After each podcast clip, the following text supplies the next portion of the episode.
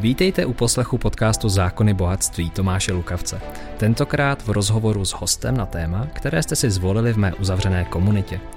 Tato stopáž pochází z živého vstupu na facebookové stránce Zákony bohatství.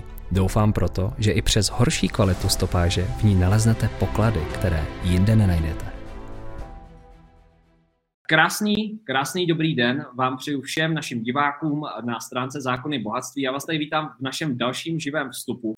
Jak víte, tak si tady zvu zajímavé osobnosti, zajímavé lidi, kteří se třeba tolikrát ani do toho mainstreamu nedostanou a mají co říci.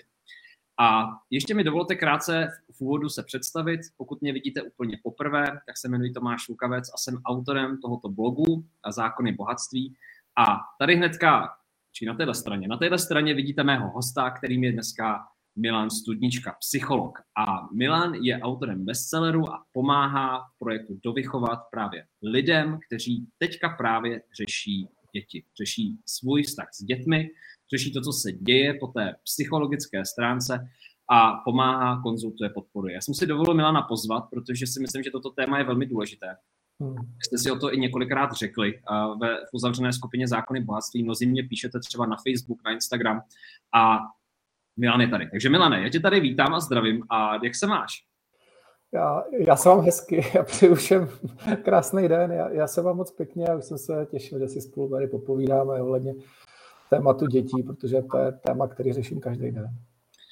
Já chci v úvodu říci, tohle je neformální rozhovor, je to všechno založené na vašich otázkách. Takže co řešíte teďka právě se svými dětmi? My víme, že opatření, která jsou nastavená a která pravděpodobně se budou stupňovat, mají obrovský dopad.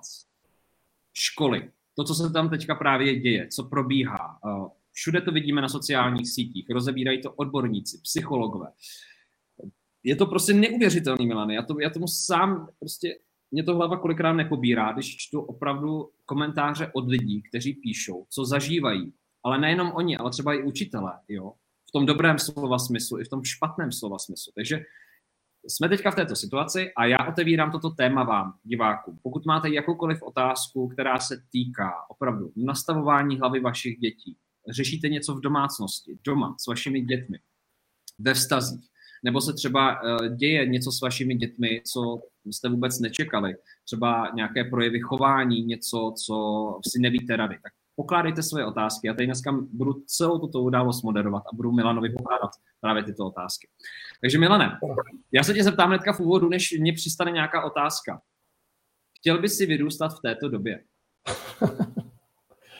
Ale pokud bych měl takového rodiče, jako jsem já, tak možná bych to nějak přežil, jo, ale fakt nechtěl. Nechtěl, protože ten tlak, který je dneska, ten pocit strachu, který se vytváří, to napětí, extrémní srovnávání mezi dětma, to jsem jako malý fakt nezažil. A já se snažím to všechno odfiltrovávat, aby tohle to nepůsobilo na mýho syna, ale je to těžký. Je to obrovský nápor na rodiče, aby dneska to děti jakž mohly zvládnout. No já si právě říkám, protože z rodičů se stává tak nějak jako i nejenom výchovný prvek, ale také zároveň vzdělávací a taky jako všechno možný, jako kladený. A dobře. Já tady se podívám hnedka na otázky. Pište své otázky, co vás zajímá z pohledu právě teďka vývoje třeba vašich dětí nebo to, co zažívají psychologicky. Milane, já ti možná i tebe požádám, aby se trochu navedl. Jasně, já bych jenom chtěl říct, že v současné době, co začala tady tahle ta šílenost, tak je...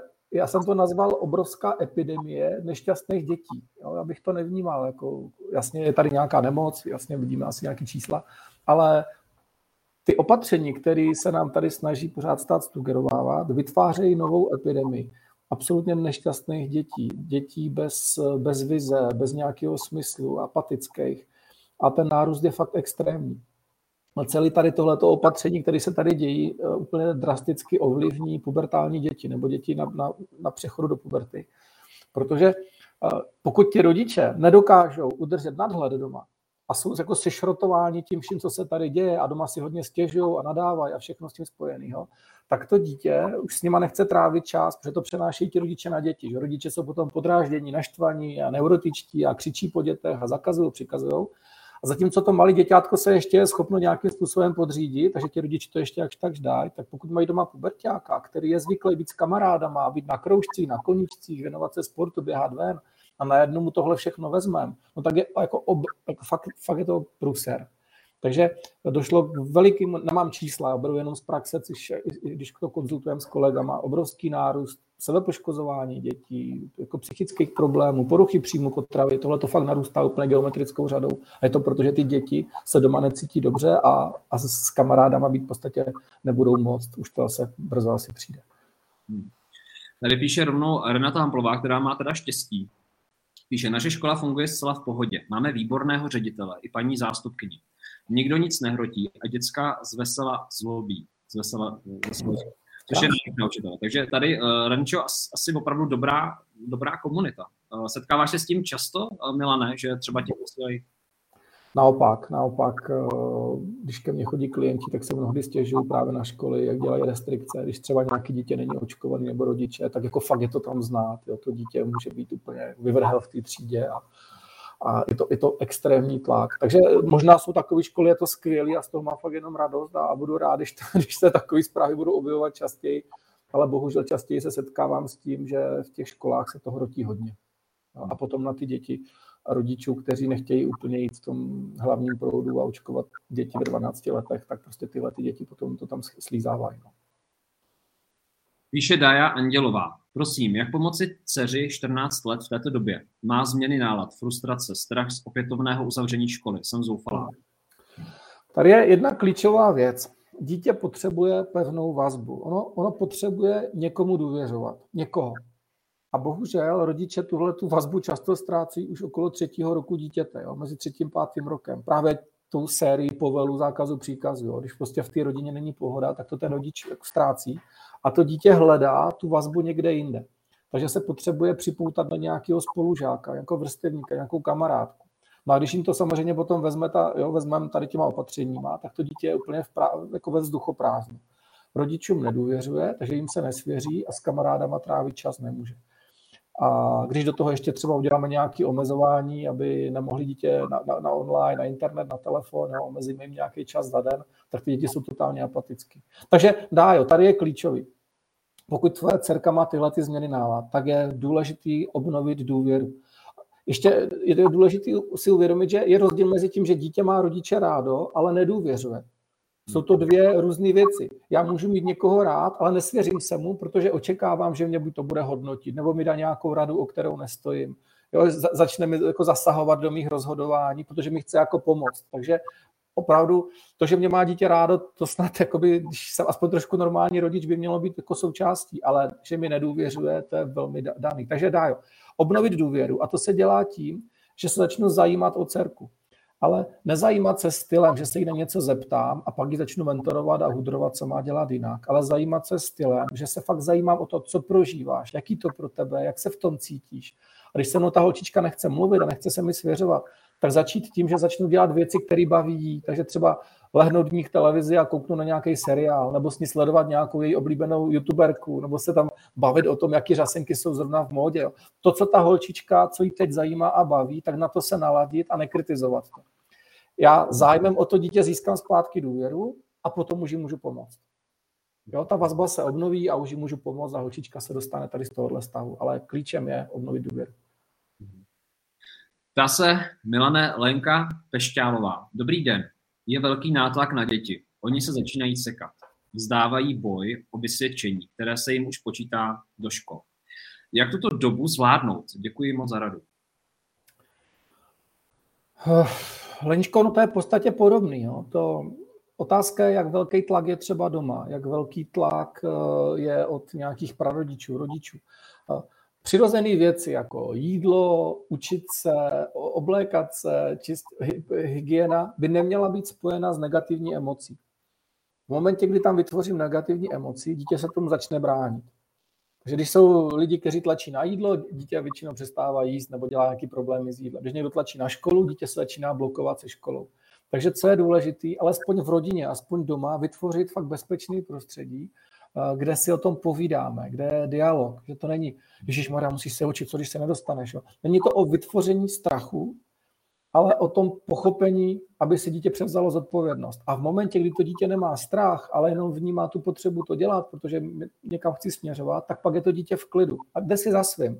Pokud se vytváří strach ve stylu nedostaneš se, to bude průsr, co budeš dělat, no tak pak logicky se dítě může uzavřít, rezignovat, vykašlat se úplně na všechno a je fakt apatický. A to je to, co jsem říkal. Tady je obrovský procento dětí, které jsou v současné době apatický. Protože se na ně přenáší ten stres, přenáší to napětí a to je to, co ten rodič musí odfiltrovat. Já se zeptám, dejme tomu, že jako rodič se snažím třeba odfiltrovat opravdu ten stres toho dítěte, nebo toho syna a dcerky.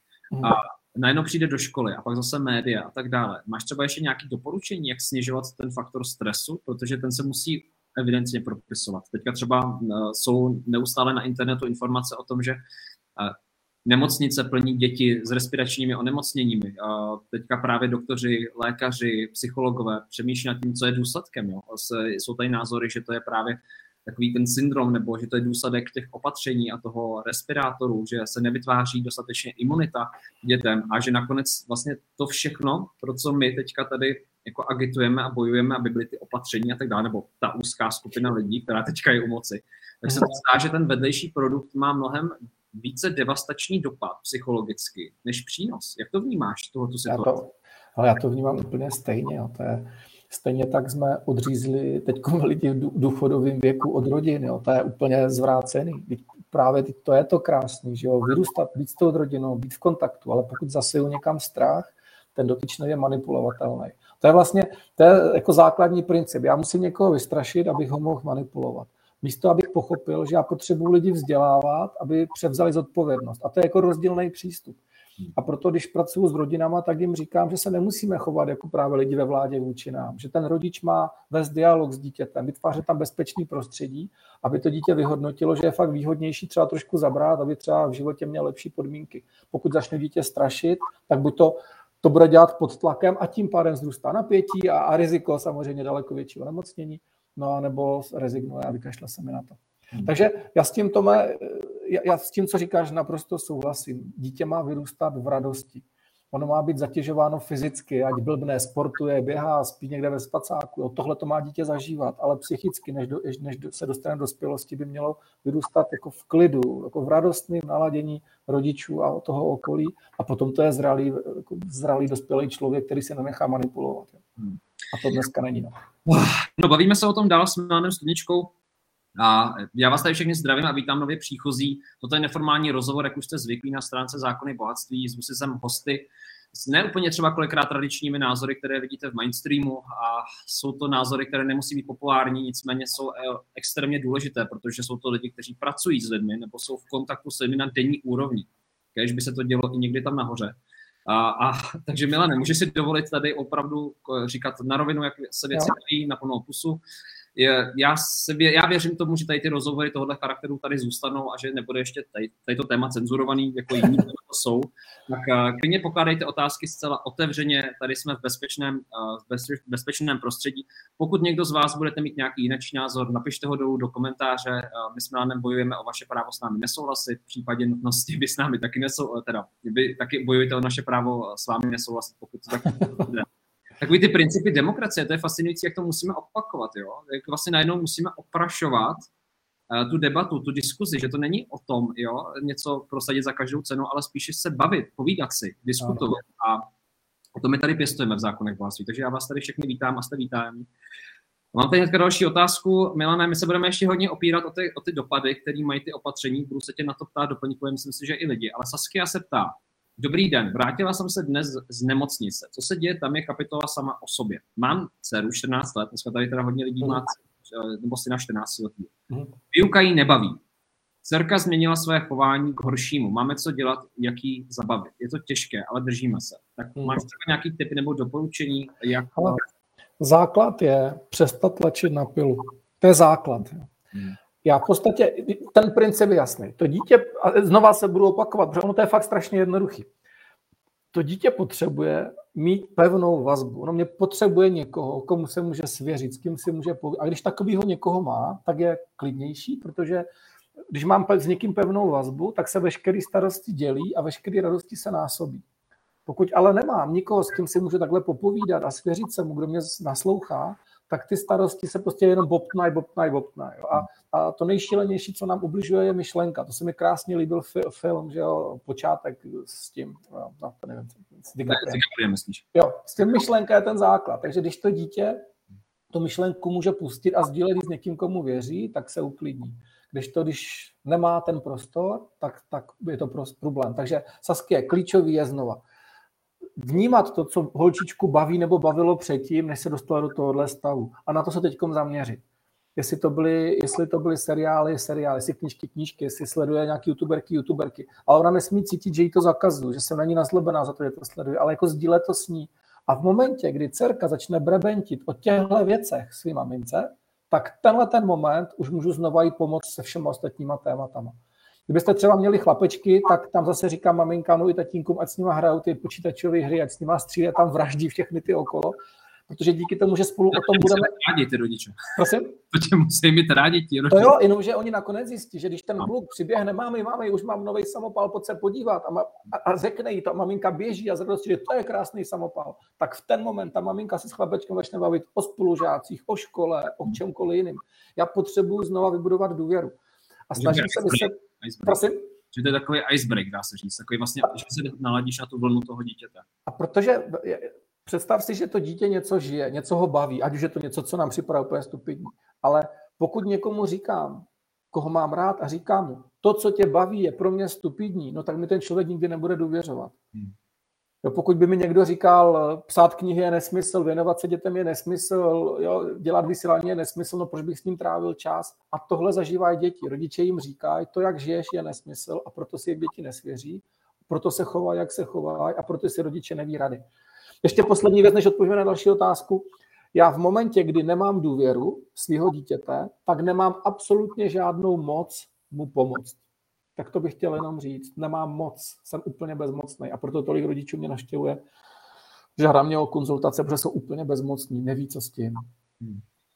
Píše Ola Plebeová, jak má dcera reagovat na holku, která jí nutí, ať si v autobuse vezme roušku.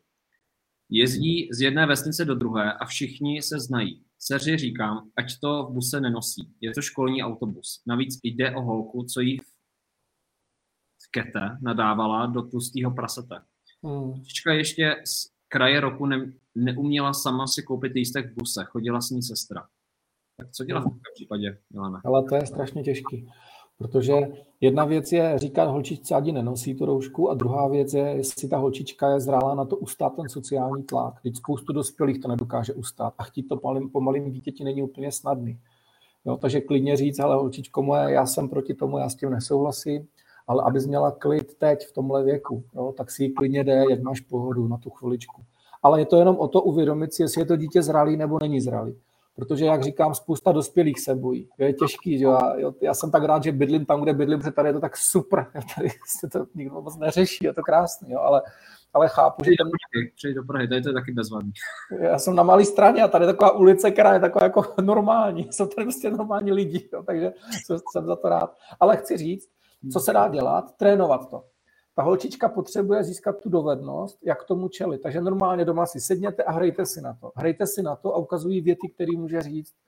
Protože stejně tak, jako jsou bojové umění, tak ten človíček to musí zkusit 1000krát, než se mu to zautomatizuje. A umění komunikace je na tom stejně. Pokud mi někdo nadává, já se to učím čelit, tak třeba už po 2-3 měsících, když to doma trénujem, tak už to dokážu krásně zvládnout. Takže fakt důležité je trénovat. Dneska jsem tady měl paní, se kterou jsem půl hodiny trénoval rozhovor se svým manželem, protože neví, jak reagovat na jeho připomínky. Takže fakt ten trénink v tomhle ohledu je hodně, hodně důležitý. Lenka Bambulka Dubkalová se ptá.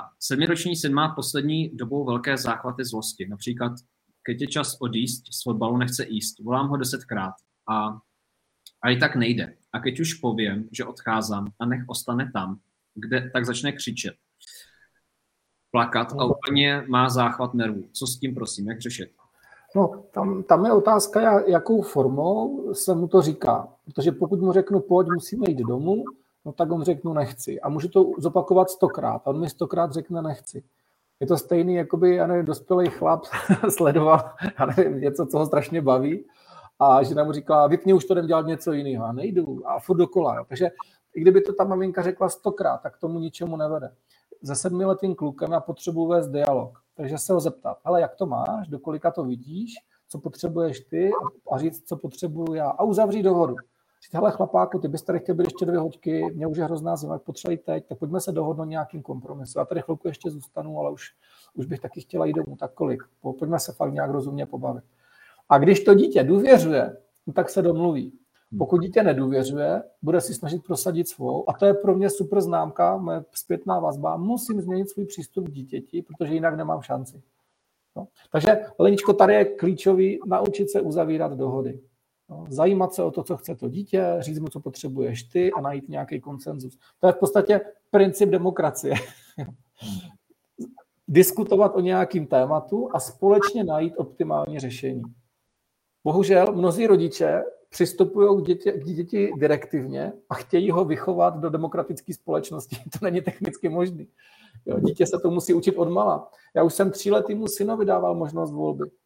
On malinka jsem si s ním vedl dialog o cokoliv. Já jsem byl schopen denně na každý téma, který tam bylo, vést dialog. Co potřebuji já, co potřebuje on. Dneska mu je 15, je zodpovědný, učí se, sportuje, věnuje se hudbě, prostě chodí si spát, kdy chce, sám si omezuje počítač, protože on si je schopen už sebeřízení, protože to všechno má vysvětlit dialogem, ne příkazem, ne povelem, ne trestem. Tak to je jenom takový tip. Tak píšete otázky, já vám děkuju za vaše komentáře a pokud nás sledujete, tak vás vítám na rozhovoru Zákonech bohatství s Milanem Studničkou, s psychologem a bavíme se dneska o dětech. Já jsem toto téma nazval Děti, psychologické oběti systému, protože vliv, opatření a tak dále budeme asi sledovat ještě několik měsíců a už teďka jste možná sledovali, že v nemocnice v České republice se zaplňují dětmi s respiračními onemocněními, ne vyloženě teda s tou nemocí a s dalšími a množí se psychologové varují, že se neustále zaplňují ordinace právě mladistvými, že si neví ze situací rady a že to na ně dopadá.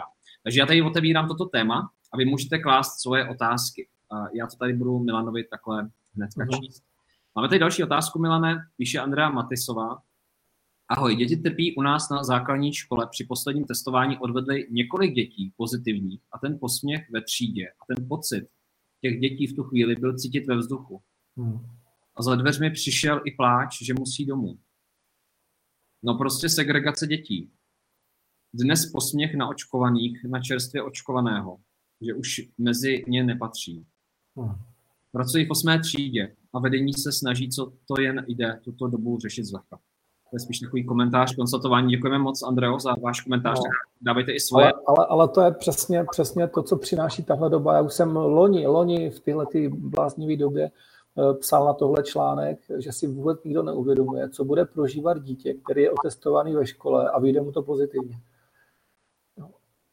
Jo, zaprvé můžou tam být některé děti, které ho hned okamžitě vyloučí, nebudou se s ním chtít bavit, že jo, aby náhodou neonemocněl, jo, běž pryč, a to přesně, co tady Andrea popsala, tak to je to, před čím jsem varoval. Testovat děti ve škole vnímám jako úplný šílenství. To je. Víte co, já vám ještě vás trochu nasměruju, co se týká legislativních věcí, tak my na toto téma budeme vysílat v pátek s Tomášem Mílznem.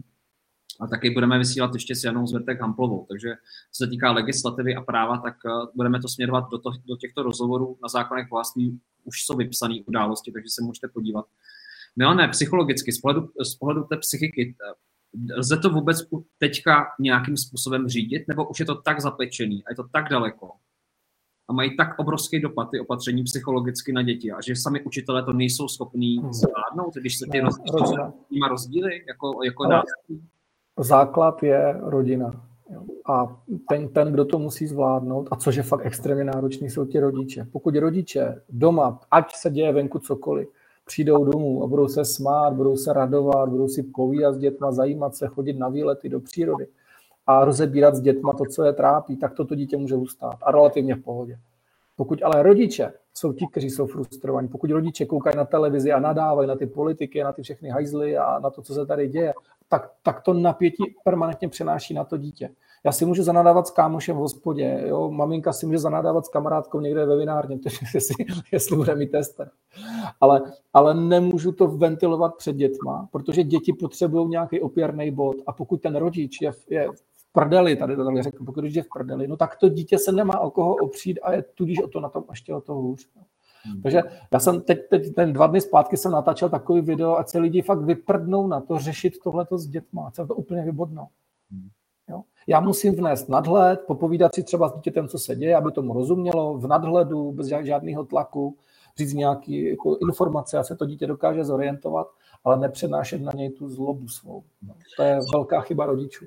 Milane, existuje nebo je nějaký věk u toho dítěte, kdy už třeba začíná opravdu kriticky vnímat tu situaci a vyhodnocovat na základě třeba nějaké objektivity vnitřní? Existuje nějaký jako návod, trošičku nějaký rámec, si řeknu jako rodiče? Tohle dospělí lidi z toho nejsou schopni. Teď se podívej, v čem žijem. Jo.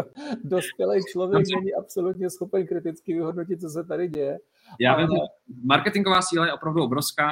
Máš pravdu, že těch informací je na nás dneska chrleno. Fakt, já jsem se snažil třeba dosledovat, prosím vás, ta nemoc, o které se tady bavíme, tak opravdu je to fenomén, marketingový fenomén. Já budu mluvit o marketingu, jo, protože to je můj obor a to množství informací, které na nás jde každý den, je neuvěřitelné. Je to opravdu neuvěřitelné a já už tomu říkám marketo nemoc, protože ostatní nemoci jsou někde v závěsu. Já si říkám, jestli si trochu nestěžujou, protože jsou aktuální a jsou poměrně jako dost zastoupení ve společnosti, ale prostě tahle ta marketo nemoc teďka jako je s námi, jo? Na obrazovkách, v reklamách, v diskuzích.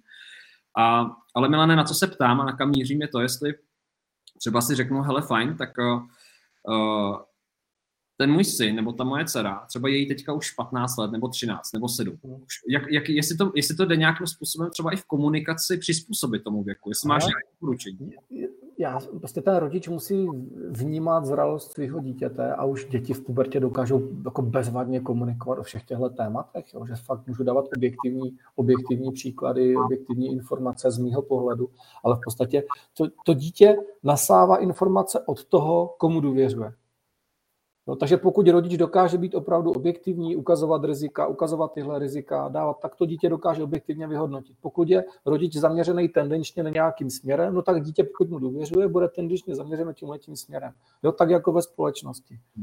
No, takže opravdu to dítě je neuvěřitelně tvárný a obrovský záleží na tom, kdo mu ty informace dává. To je jeden z důvodů, proč mám syna v domácím vzdělávání, protože tak nesouhlasím se systémem, ve kterým žijem, že je doma od 3. třídy, už je mu 15 a je skvělé, dokáže si hledat informace, vyhodnocovat, povídáme si o všem, o politice, o čemkoliv. Jak on vnímá tvůj syn tuhletu situaci stávající?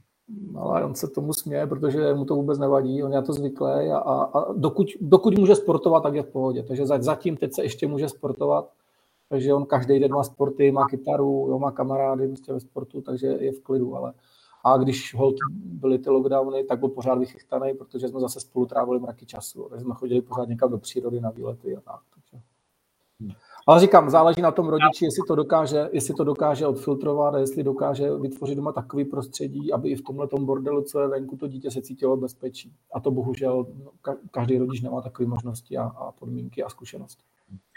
Chci vás trochu nasměrovat, můžete se ptát Milana i právě na domácí výuku a na to, co tady teďka právě říkal před chvilkou. A ještě se tě chci zeptat, Milane, využít příležitosti, než půjdeme dál v otázkách. A jak ty vnímáš ten dlouhodobý vliv na děti? Jakým způsobem to může ovlivnit ta situace? Když vezmu teďka teda to segregování ve školách, beru to, že tam zažívají situace, které jsou vysoce stresové, třeba opravdu to v nich vyvolává negativní pocity, musí se s tím nějakým způsobem smířit, teďka se jich nikdo neptá na jejich pocity, jsou prostě pod tím tlakem, dejme tomu. Jaký to může mít dopady dlouhodobě na takového jedince? Vnímáš to? Že to zase je takovej ten pocit, musím se podřídit, toho se bojím úplně nejvíc. Že to dítě nebude schopno v dospělosti zrale a dospěle čelit systému, protože ten systém už tady není proto, aby pomáhal, ten systém je tady proto, aby lidi úplně svázal, sešněroval, jo, okleštil, takže toho se bojím. Že bude strašně málo dětí, které právě budou schopny jako vnímat, co se tady děje. A vlastně držet tady nějakou, aspoň nějaký jako jádro demokracie, protože to, co se tady děje, už s demokracií moc společného nemá. To je to fakt nářez. Takže toho se opravdu bojím. Jo, toho se bojím. Jsou samozřejmě školy, které jsou fajn, kde se ti ředitele snaží. Já vím o jedné škole zase v Jeseníkách, kde je bezvadný ředitel, který to taky se snaží tam dělat tak, aby ta komunita byla v pohodě a lidi se mají dobře. Vím o jedné škole ve středních Čechách. Jo. Nebudu to s vámi jmenovat, jo, aby se na někdo nepodíval, jo, ale kde taky to dělají, taky neřeší tam nějaký testy a roušky a prostě se z toho nějak vyvlíkli s nějakýma prohlášeníma rodičů, jestli s tím takhle souhlasí. Ale jinak se toho fakt bojím. Jo. Bojím se, co s dětma bude. Sostia se taky asi obává. Dneska jsem mohla jít naposledy do školy pro oběd. Dítě je doma. Jako neočkovaní rodiče už mě tam prý nepustí. No, to je prostě strašný. No.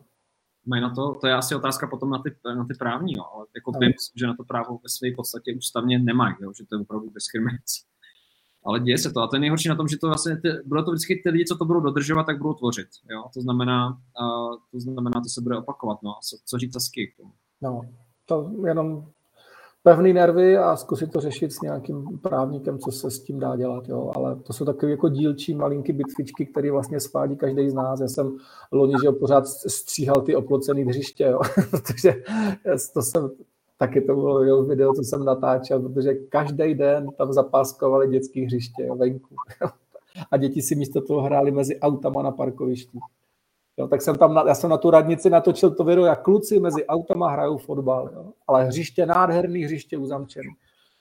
Tak to jsou takové ty věci, jako to dílčí rebelství, které je fakt v tom životě potřeba, v rámci ty vaší komunity, vaší obce, prostě poukazat na to, jo, dohledávat si to. Já taky spolupracuju s právníkama, že, protože jsou věci, které jako neprávnicky vzdělaný občan neví, že, takže si to nechá líbit, ale je spousta věcí, jak si to líbit nemusíme nechat, jo, takže se tomu prostě bránit, jak to jen jde. Já jenom chci odkázat, pokud vás zajímá více o tom, co Milan říká a co říkám i já teďka kontinuálně, tak jděte na stránky www.prolibertate.cz a je to uskupení ústavních specialistů, právníků, advokátů, řeší to.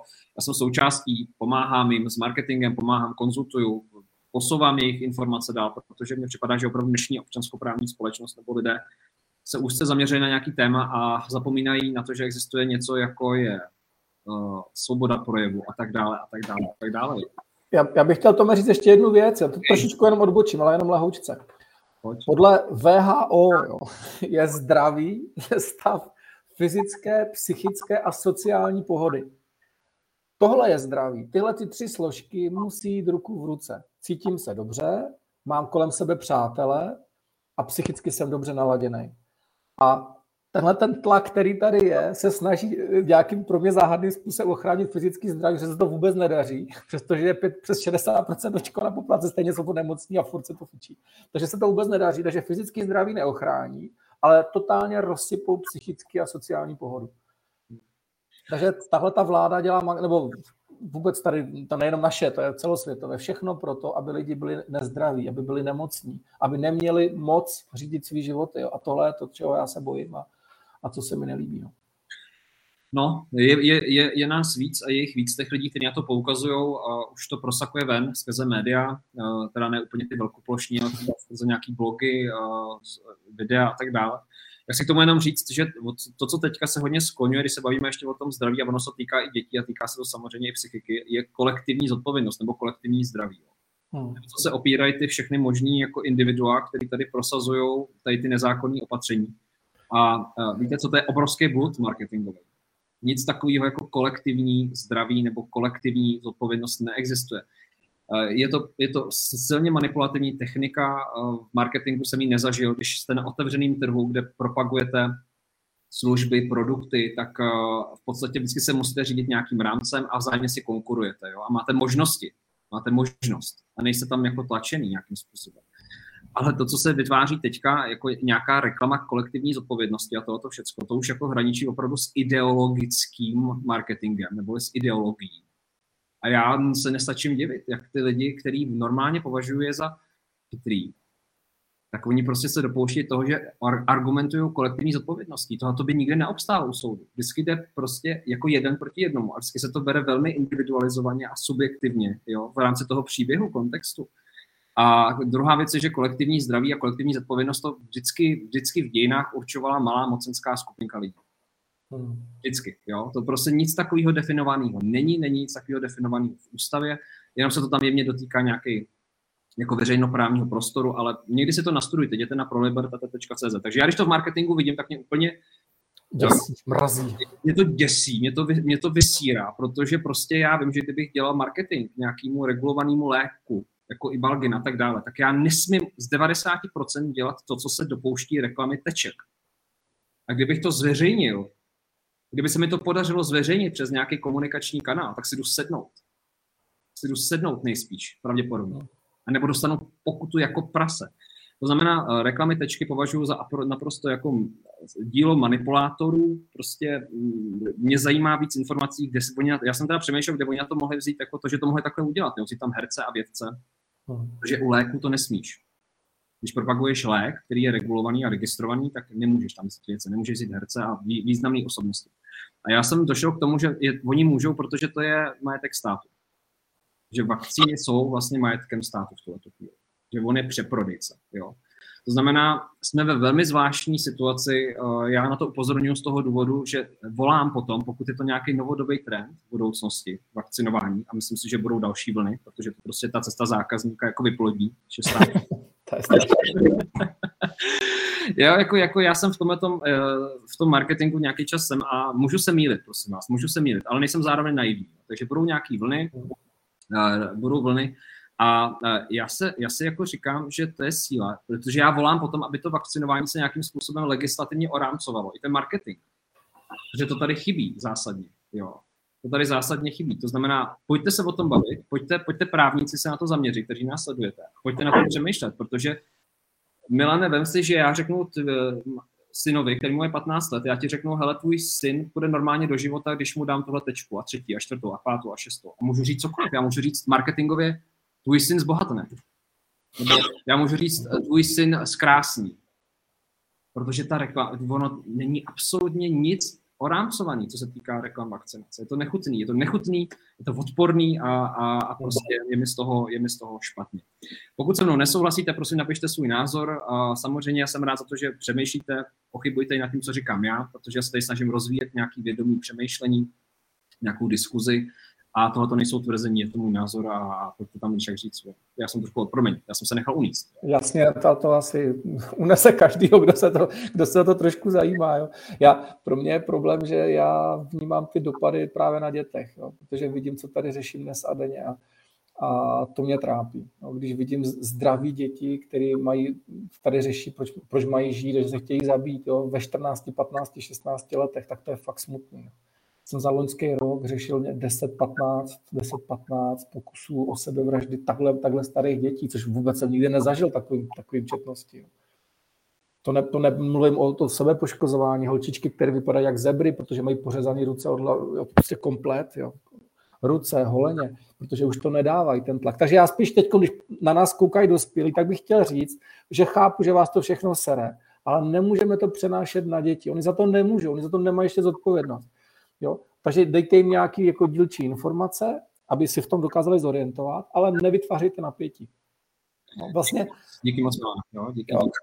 Ten rodič musí být nositelem nadhledu v rodině, pohody v rodině. Přijdu domů a zlatička moje, to je divočina, to tam zase řádí venku, co? Ale pořád pohoda.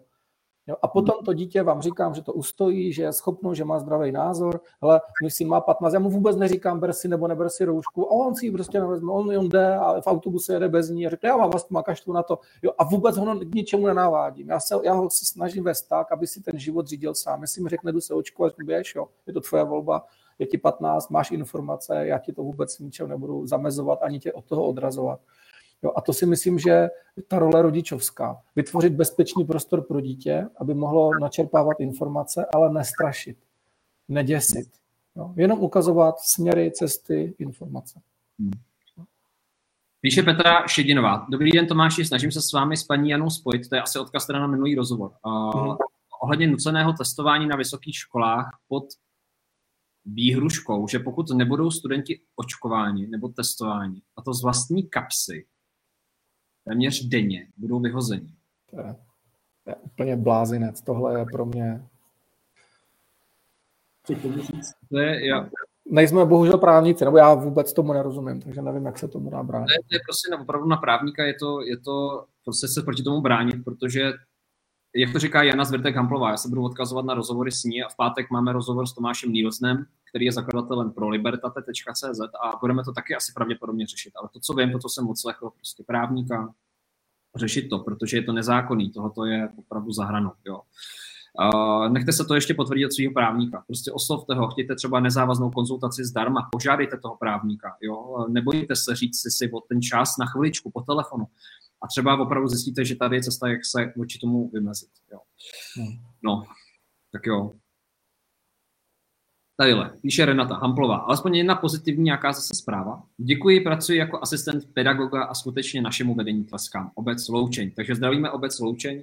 Krásný. Krásný, děkujeme moc. Děkujeme moc. Oni to ty učitelé totiž taky nemají vůbec jednoduchý. Vůbec jim to nezávidím. Oni nám píšou furt, mě to přeposílám právě pro Libertate a dalším, s kterými teďka jsme v kontaktu a ty příběhy jsou někdy smutný, kdy ty učitelé opravdu do toho doustou razí a prospisuje se právě ten stres na těch dětech samozřejmě. A nebo pak jsou pravý opak, ty učitelé, kteří to berou jako formou hry a dokážou se postavit na zadní a říct, tohle to nebudu pouštět sem, jo, v tuhle chvíli. Tak, vidíte, že se dostáváme do situace, kterou bych kdy předpokládal, že? Já se občas koukám na ty rok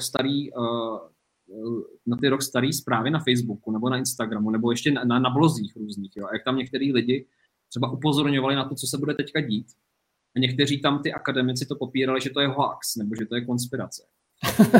Tak. Ale nedávno jsme se tomu taky smáli, že kdyby nám někdo před 3 lety řekl, co se tady bude dít, že se spad z višně, ne?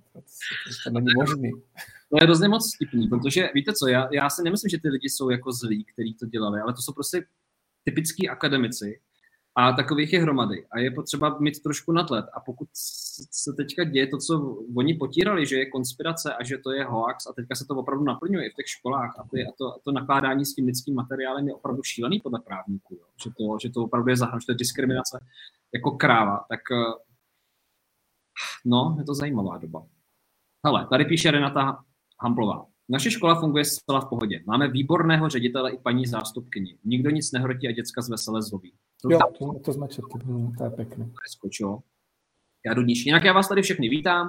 Jste tady vítáni, samozřejmě na stránce Zákony bohatství. Mám tady dneska Milana Studničku, psychologa, který se ani nezastaví, protože pořád konzultuje, pomáhá rodičům právě teďka v této době opatření, kde jsou dopady na psychiku dětí opravdu veliké, jak se shodují odborníci. Takže pokud máte nějakou otázku, tak ji klidně položte. Já bych ještě Tome znova jenom připomněl, někdo třeba se připojil později, proč je pohoda tak důležitá. Já jsem vlastně i knihu, kterou jsem napsal o výchově, se jmenuje Pohodové rodičovství. Protože dítě je schopno vnímat, co se děje tehdy, když je doma pohoda. A je schopno to jako vyhodnotit. A dítě je neuvěřitelně smysluplná bytost. Chce dělat věci, které dávají smysl. Pokud je doma pohoda a to dítě dostává informace v tomhletom naladění, tak je dokáže vědomě jako rozstřídit a fakt si vybrat správně, co je pro něho důležité. Pokud vytváří rodič tlak, ať už trestem nebo strachem nebo čímkoliv, tak to dítě už jenom kličkuje a hledá řešení tady ty dílčí situace a už vůbec není schopno objektivně vyhodnocovat situace. Proto je tak důležitý být doma pohodu, radost, klídek a ty věci, které vás štvou, řešte s kamarádem. Někdy mimo rodinný prostor. Ono se to zdá někdy náročný v té době udržet pozitivitu. Ale to je o tom opravdu se nad tím zamyslet, co Milan říká, protože to klima, který vy vytváříte doma, má potom určitě obrovský dopad. Já chci tady ještě říct si jednu podstatnou věc. Já jsem vám nahoru na tohleto vysílání, když se dostanu k další otázce, Milane, dal odkaz. Píšete mi čím dál častěji na e-mail, že chcete nějakou konzultaci, že chcete pomoci s marketingem. Já se opravdu teďka na 100% věnuju těmto aktivitám, neziskovým aktivitám, s Pro Libertatem, s dalšími. Pomáhám a nemám na to čas. To znamená, já jsem vám nahoru dal odkaz na videozáznamy, zveřejnil jsem je dneska. Pokud budete chtít, můžete se na to mrknout. Já jsem vám tam aktivoval i takový slevový fanouškovský klíč, takže když ho tam vložíte, tak vám to ještě sníží tu cenu. Nastavil jsem ji opravdu jako za hubičku. Konzultace u mě jsou dražší, já nechci je dělat, nebudu je dělat, nemám na to čas, chci se teďka věnovat tady těm prospěšným věcem, který vnímám, že jsou společensky důležitý, ale zároveň vám chci pomoci. To znamená, pokud jste živnostníci, podnikatelé a třeba řešíte marketing a chcete si nechat poradit ode mě, je tam všechno pro vás připravené. Nechám to na vás, máte tam informace nad tímto vysílání, takže a případně samozřejmě děkuju moc za vaše otázky a zájem, moc se toho vážím. A máme tady další otázku. Lenka Hradecká se ptá. Syn, 10 let, tráví všechen svůj čas na počítači při hrách. Nechce chodit za kamarády, prarodiči, protože prý všechny děti roznáší covid. podle jeho slov hraje hry, protože tam může být nebezpečný. Nemůže být nebezpečný pro ostatní, jo. Nemůže být nebezpečný pro ostatní. Jak mu to vysvětlit, že to tak není? Tyjo, takže se dostáváme do toho, že ten koncept neuromarketingový, který je v médiích a všude se dostává teda do podvědomí dětí, který toho třeba můžou a nemusí využívat. Buď to je využívání, anebo není, nebo opravdu se tak cítí. Tak co s tím, Milan? Ale zase jsme u toho, co jsem říkal. Dítě tomu, komu důvěřuje, toho názory nejlíp přijímá. Takže tady je známka, že ta důvěra je nabouraná. No, protože kdyby s ním taťka běhal po lese, tak nemusí sedět u počítačových her. Ale to otázka je, jestli s tím taťkou ještě chce trávit čas nebo s maminkou. To je právě furt se na to podívat touhletou optikou. A já potřebuji mít důvěru toho dítěte a když mi dítě důvěřuje, no tak pak mu řeknu, že to tak není a to dítě, protože mi důvěřuje, tak tomu věří. Že to je prostě jednoduchý, jo? To je, jenom to potřebuji pochopit. Je to stejné, kdybyste šli do nějaké krajiny, kterou vůbec neznáte, s nějakým horským průvodcem, který mu důvěřujete, tak to, co řekne, já dodržím. A vůbec na tím ani nepřemýšlím, protože mu důvěřuju, protože to, ale pokud by to byl nějaký jantar, který to vůbec nerozumí, pořád někde bloudí, a on mi řekl, běž tam, no tak si 4krát položím otázku, jestli je to dobrý nápad. A tohle to zažívají ty děti. Já potřebuji pochopit, že klíčem k tomu všemu je obnovit důvěru s dítětem, kterou jsem ztratil všemi příkazy, zákazy, povely, svou špatnou náladou, svojí frustrací, svým nadáváním a tak dále. A získat důvěru u kluka, který hraje počítačové hry, je hrozně jednoduchý. Fakt je to jednoduchý, začít hrát s ním. Pozorovat ho, fandit mu, zajímat se o to, co tam hraje. I kdybyste tím v uvozovkách ztratili půl roku vašeho života, tak díky tomu půl roku vašeho života vy získáte důvěru svého syna a on najednou pochopí, že to je všechno blbost a začne zase sportovat, chodit za kamarádama nebo chodit s váma, protože najednou s těma rodičema rád tráví čas. Opravdu, ono je takový jako... Já to vnímám, že pracuji s těma rodičema, že mají pocit, že ta puberta je takovýto období, kdy už to dítě prostě toho rodiče nepotřebuje a nechce, tak, protože to, co vnímáme, že je normální, pokládáme za normu, ale ono to vůbec normální není. Normální by mělo být, že ten 15-letý, 14-letý prostě má nejlepšího parťáka svého rodiče, který mu se svěří, s kterým si pokecá, protože k němu zhlíží, jo, že se od něho má co učit. Ale protože se nějak chováme, nemáme na dítě čas, jo, tak bohužel tu důvěru mají influenceři a youtubeři, anebo Babiš, nebo kdokoliv jiný, koho to dítě sleduje, jo. Nebo kovy, nebo jak se jmenuje, já nesleduju. Takže Leničko, základ je znova obnovit důvěru se synem, což je to nejsnažší, co rodič může udělat. Jo. Zajímat se, být s ním, vnímat jej, jo, vést s ním dialog. A když to vydržíte půl roku, tak vám garantuju, že se to fakt bude zlepšovat hodně, hodně rapidně. Ještě chci jenom říct, to, že s dítětem budu hrát počítačové hry, neznamená, že ho podporuji v závislosti. Já jenom potřebuju, aby mi důvěřovalo a pak ho díky tomuhle důvěři přesměru na jiné aktivity. A to je docela důležitý point, to je docela, protože rodiče tady některý píšou, že jako nejsou magoři, aby hráli střílečku. Jo. Ale to si řekl zásadní věc, Milane. To znamená vlastně dělat chvíli to, co toho človíčka baví. Ano. Aby jsem získal důvěru, aby jsem je otevřel a pak s tím můžu vlastně... Přesně. Takže to je naprosto klíčová věc a takže tady nemusím teďka ty otázky číst, co je fajn. Takže... Já to chci jenom fakt připodobnit čemu. Představte si, teď každý, kdo nás sledujete, představte si vaši největší životní vášeň, co vás skutečně baví, naplňuje, čím žijete. Jo? Fakt si to zkuste teď říct, jednu věc, co vás naplňuje. A představte si, že nejbližší váš člověk vám to bude každý den negovat. Každý den vám bude zrazovat, bude vám říkat, nedělej to je nesmysl, lid je to kravina, dělej radši něco pořádného, radši si běž zahrát něco na počítači. Jo. A jak byste s tímhletím člověkem chtěli trávit čas, jak byste s ním byli rádi a jak byste chtěli reagovat na jeho impulzy nebo nějaké jeho rady? No pošlete ho do prdele. A to je to, co prožívají děti. Takže já potřebuji se naladit na to dítě, aby ho z toho mohl vytrhnout. Než jsem začal teď vysílat tohle video, hrál jsem se synem Age of Empire 4. Prostě jsem si to stáhnul, protože ho to baví, tak jsme hráli spolu, trošku jsem tam u toho nadával, protože mi to nešlo, zasmáli jsme se tomu a říkám, hele, jdu vysílat. Jo. Ale díky tomu, že si s ním občas zahraju, tak se mi svěří, provýbráme spolu holky, všecko, protože mi důvěřuje. Takhle jednoduchý to je. Takže příště, když budeš mít zpoždění, tak vím, že paříš Age of Empires. Přesně tak, je to dobrý. Tak, hele, další otázka. Eva Maria Dragovič, která má teda úžasný jméno. Jméno. Také mám dceru na vysoké škole a nevím, jak ji nejlépe ochránit. Očkovat se nechce, ale chce taky dostudovat. Nehledě na to, že musí mít respirátor. Kdy už to Hlavně ona už je ve věku, kdy už by si ten život měla řídit sama. Zase druhá věc, kterou by měl rodič pochopit, že to dítě by si mělo svůj život umět řídit. A já pokud pořád ještě jako za něj přemýšlím, pořád se ho snažím nějak chránit, tak mu nikdy neumožním vzít si zodpovědnost za svůj vlastní život. No a předávání zodpovědnosti je další velký téma. Je spousta rodičů, kteří ještě 16letým dětem chystají věci na trénink, budí je ráno, aby náhodou nezaspali, chystají jim svačiny, nevím co všechno. Vůbec jako neučíme naše děti si řídit život sami. Je spousta rodičů, kteří vůbec nesdílí s dětma rodinný rozpočet, příjem, výdej a tím pádem ty děti vůbec nemají tucha ani jak fungují finance, protože jim to neříkáme. No, takže Evičko, já bych se spíš i podíval vůbec na tu optikou, proč mám strach, od co je dospělá. Já s ní můžu ty věci konzultovat, ale musím důvěřovat tomu, že už je dospělá, že už jsem tu svoji rodičovskou práci odvedla a já už jsem jenom konzultant, kterou může dát nějaký tip, nějakou radu nebo svoji zkušenost. Ale nechat dceři, aby si hledala svou životní cestu. No, to je obecně, říkám rodičům, kteří už mají dospělé děti, ať to dokážou pustit. Ať důvěřují procesu zrání toho dítěte, který si musí tu svoji cestu najít. Mm-hmm. Tak, já jsem teďka tady procházel otázkami. Vždycky, když takhle koukám do rohu a jsem zamračený, tak tady procházím komentáře a otázky. Ono se to trochu seká, tak jenom abyste věděli. A píše Daja Andělová. Prosím, jak vysvětlit synovi 10 let, aby více chodil s kamarády ven? Často bývá doma a kamarády odmítá. To ne, zase, jo, je to vlastně stejný. Já, když mi to dítě nedůvěřuje, těžko ho můžu někam směřovat. Jo, a hlavně, proč bych s ním nešel ven já?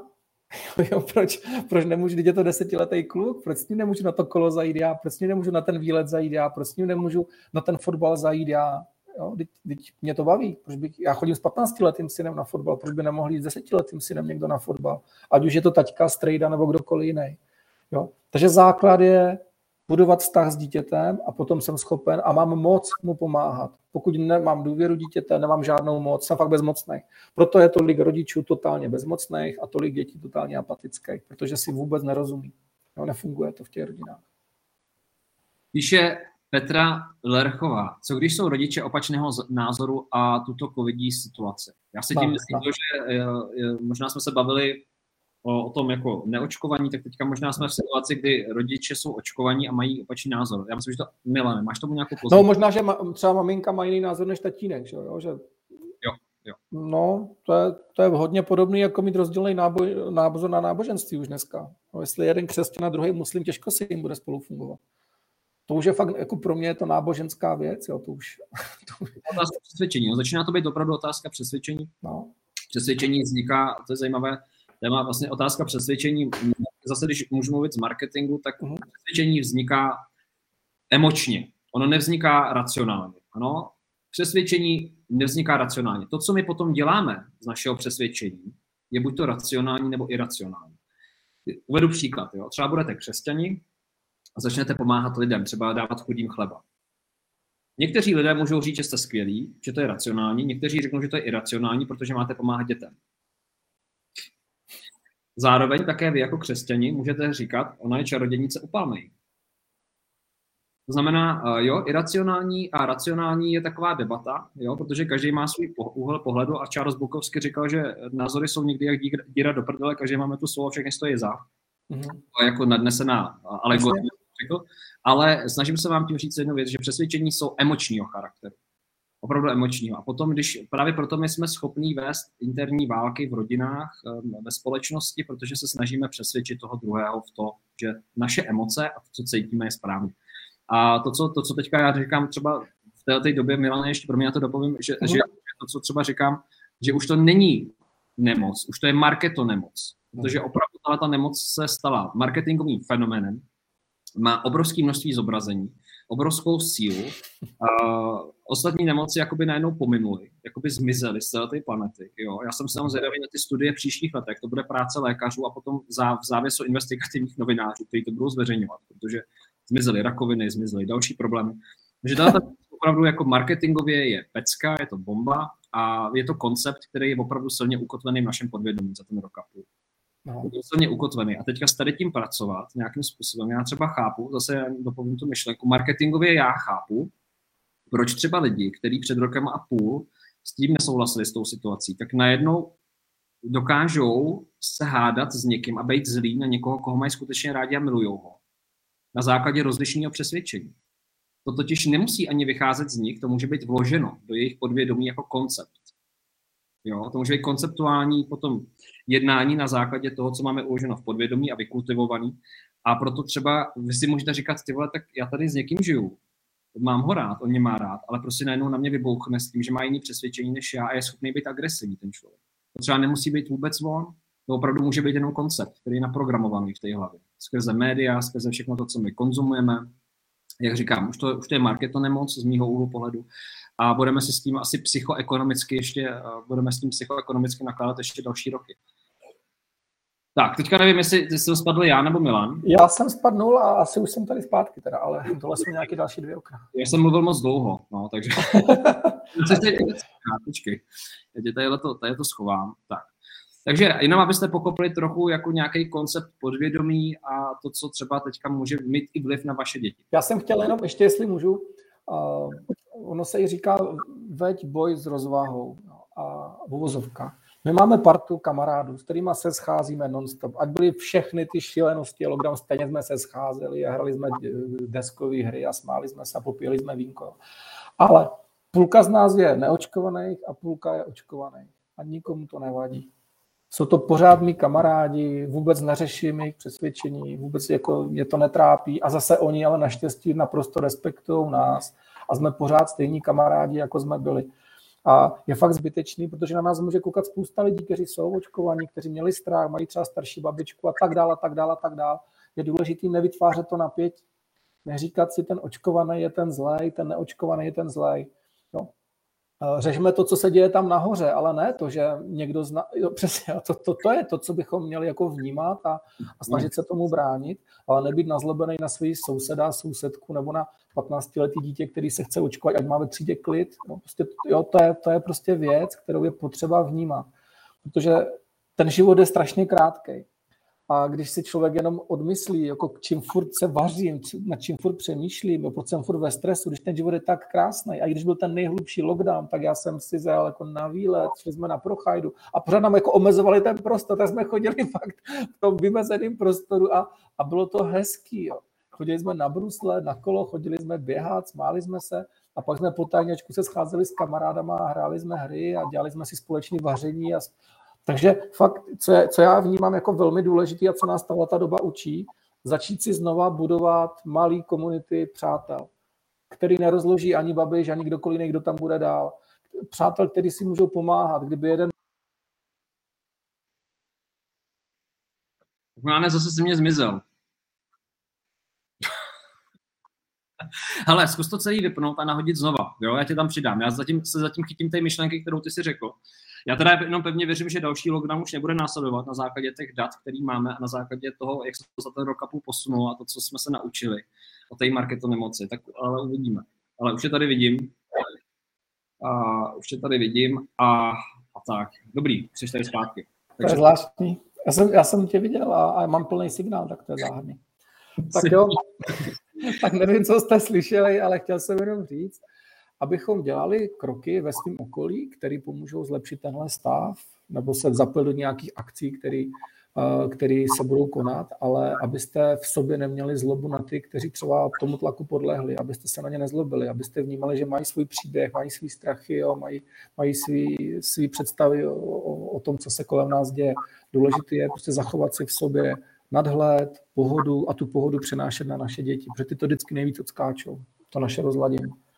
Já ještě říkám, že hlavně kultivovat se vzájemně a vzdělávat se, protože třeba to, co se teďka děje, jak víte, že děláme ty vysílání správníky s advokáty, kteří upozorňují na ten stav, který je protiústavní a jsou to nezákonné věci a nejvyšší správní jsou to ruší ty opatření, lidi to neví, stále v tom jedou v tom módu marketingovém.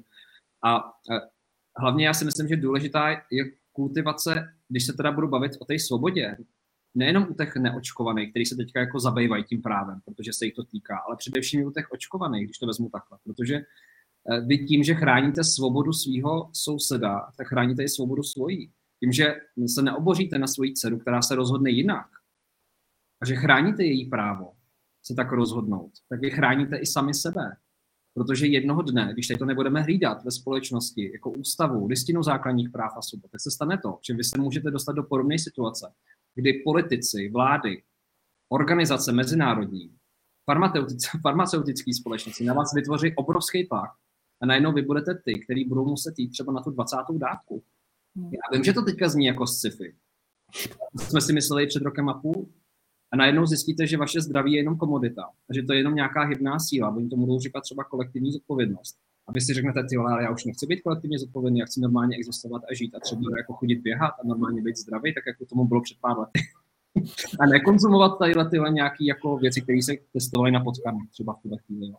A takže to znamená, dejte si na to opravdu pozor. Já na to, jako já se k tomu vyjadřuji jako občan teďka, jako člověk, který spolupracuje s advokáty a správníky. A vnímejte ústavu a právo lidí, kteří nesouhlasí, intenzivně kvůli, ne kvůli nim, ale kvůli sobě. Jo, jenom jako taková výzva. Můžete se nad tím zamyslet, můžete i nesouhlasit, napište mi to do komentáře. Vy víte, že já opakuju, že se budu prát o vaše právo se mnou nesouhlasit do konce svých dní, dělejte to sami. Jo, dělejte to sami. A potom to tady celý tak trošku je. Tak Milane, trochu jsme odbočili, promiň. Ne, v pohodě. Poradit, ale máme tady rodiče. Jeden rodič je teda, dejme tomu, s tečkou, jeden je bez tečky. Jo? A teďka mezi něma třeba je nějaký ten svát, ta náboženská válka. Jak to třeba udělat tak, aby to nemělo dopady negativní na to dítě? No to je ale fakt těžké. Pokud jeden bude chtít obřízku a druhý ne, tak je to problém. No to je, jo, když vezmeme tu analogii muslim-křesťan, je to fakt problém. Takže tam je důležitý, tam myslím si, že by nebyl problém ještě v tom partnerském vztahu. Jo? Ale pokud tam jsou děti a jeden chce děti nechat naočkovat a druhý ne, tak to je fakt velký problém. Jo? A to může opravdu skončit klidně u rozvodového řízení a soud bude určovat, jestli bude tečka nebo ne pro dítě. Teď zrovna jeden takový případ řeším a normálně to dává ten táta k soudu, protože ten chce nechat dítě naočkovat, maminka je zásadně proti a normálně to dává k soudu, protože k tomu, aby se to mohlo udělat, je potřeba, že souhlas obou rodičů. Takže to není vůbec není to závidění hodná situace. Znám spousta párů, kdy jeden očkovaný je a druhý není a jsou s tím úplně OK. Ten táta to třeba udělá, protože jezdí do zahraničí, bylo to hrozně otravný, pořád se nechá testovat, tak kvůli zabezpečení rodiny se nechal zaočkovat. Jo. Samozřejmě je to problém, ale udělal to. A všichni jsou s tím OK. Dokonce s tím nesouhlasí, ale protože potřebuje uživit rodinu, tak to musel udělat. Tak ptá se Petra Petrová, jinak Milane, moc děkuji za tvoje odpovědi a otevřenost, lidi tady v komentářích. Ptá se Petra. Péťa, halo, a kdo nám pomůže ustát tento tlak na děti ve škole, když jsem proti testování ve škole? Pokud ji nenecháte otestovat, bude sedět celou dobu v roušce a na bazéně nebude plavat. Tohle přeci tomu dítěti nemohu udělat. No, Peťko, to je... Říkám, to je jeden z důvodů a to byly daleko subtilnější věci, proč jsem nechtěl, aby můj syn chodil do školy. Jako v téhletý době automaticky bych ho stáhnul z té školy a dělal ty aktivity s tím dítem sám, prostě věnovat se mu sám, ale zase která rodina, to by musela rodina držet pohromadě, musela by tam mít funkční babičky, tetičky, protože je to složitý to vybudovat, když je člověk na to sám, jako rodič. No a když ekonomicky je potřeba vydělávat, tak je to potom náročný, ale snažit se budovat dílčí malé komunitky přátel, který si vypomáhají. To je řešením všech omezení, které nás můžou ještě potkat. Mít lidi kolem sebe. Tady je takový konstatování. Rozdělují nás na dva tábory, abychom se nenáviděli svině.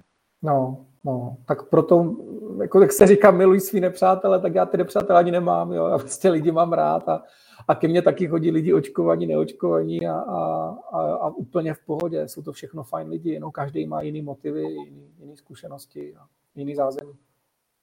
Tak píše Emily, prosím, je pro děti přínosné, pokud od malého věku, například 3 roky chodí do školky, do kolektivu, pro jejich rozvoj to není nezbytně. Vůbec.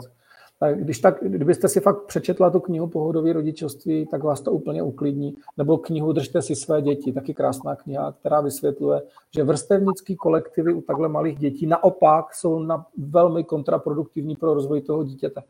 Vlastně to dítě se učí pozorováním. A od koho se naučí víc, když pozoruje dospělý nebo když pozoruje stejně starý děti.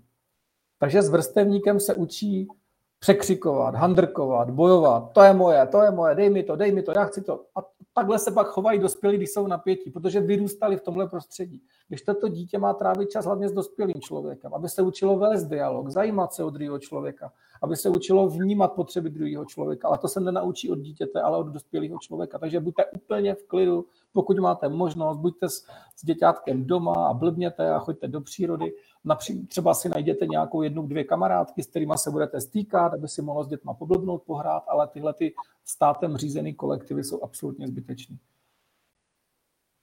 No ne, Lenka Horská se odkazuje na tvůj příběh. Jak zajistit domácí výuku? Sám vyučovat dítě nebo si najít učitela? Aničko, je x variant. Jsou malinký komunitky, kde se sdružují děti, které mají domácí vzdělávání. Navíc to rostou jak do houby po dešti, protože tahle ta doba prostě nutí lidi dělat změny. Jo. Takže obrovský nárůst potřeby domácího vzdělávání.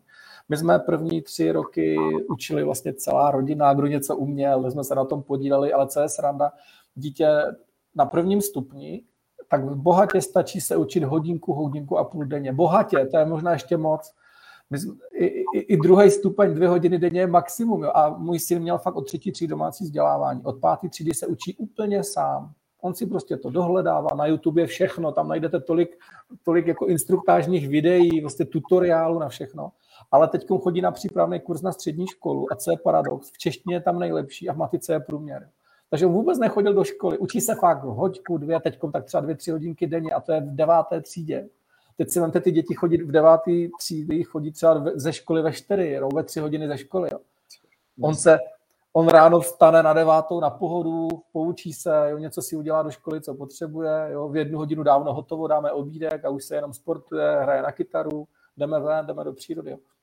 Ale říkám, já jsem tomu musel uspůsobit svůj život, musel jsem uspůsobit svou práci tak, abych mu vytvořil to zázemí, jo, nebo vlastně celá rodina, aby jsme mu vytvořili zázemí. Takže, Leničko, rozhodně je to skvělá cesta, pokud máte možnost to udělat. Jo, pokud tam máte aspoň trošku ekonomický zázemí, třeba že partner vydělává dost, nebo něco takového, rodina vás podpoří, tak je to bezvadný. A pro to dítě je to zdravý, sebevědomý, komunikativní kluk. Znamená, že o tom mluvíš tak otevřeně, protože někdy se to jako zvelebuje, ale že tam je nějaká potřeba jako udělat, zařídit věci okolo, co se málo kdy zmiňuje. Nejvíše Helena, když to vše znáte, lze dát trestního stíhání. A to je asi od reakce na to, co jsme tady řešili před chvilkou, jak segregují ve školách a tak dále. Určitě Helen jde, řeší to právě ty advokáti a ústavní specialisté z Pro Libertate. Mimochodem dneska já jsem zveřejňoval na sociálních sítích, že podali trestní oznámení, mám pocit, ano, trestní oznámení. Bude to řešit policie právě na hygieničku nejvyšší a na další lidi, kteří jsou zapojení do toho, že vlastně nejenom, že segregují obyvatele, jo, ale nelogicky, na základě toho, že teda očkovaní nemusí prokazovat se testem a tím rozšiřují nemoc dál, ale jsou tam další věci.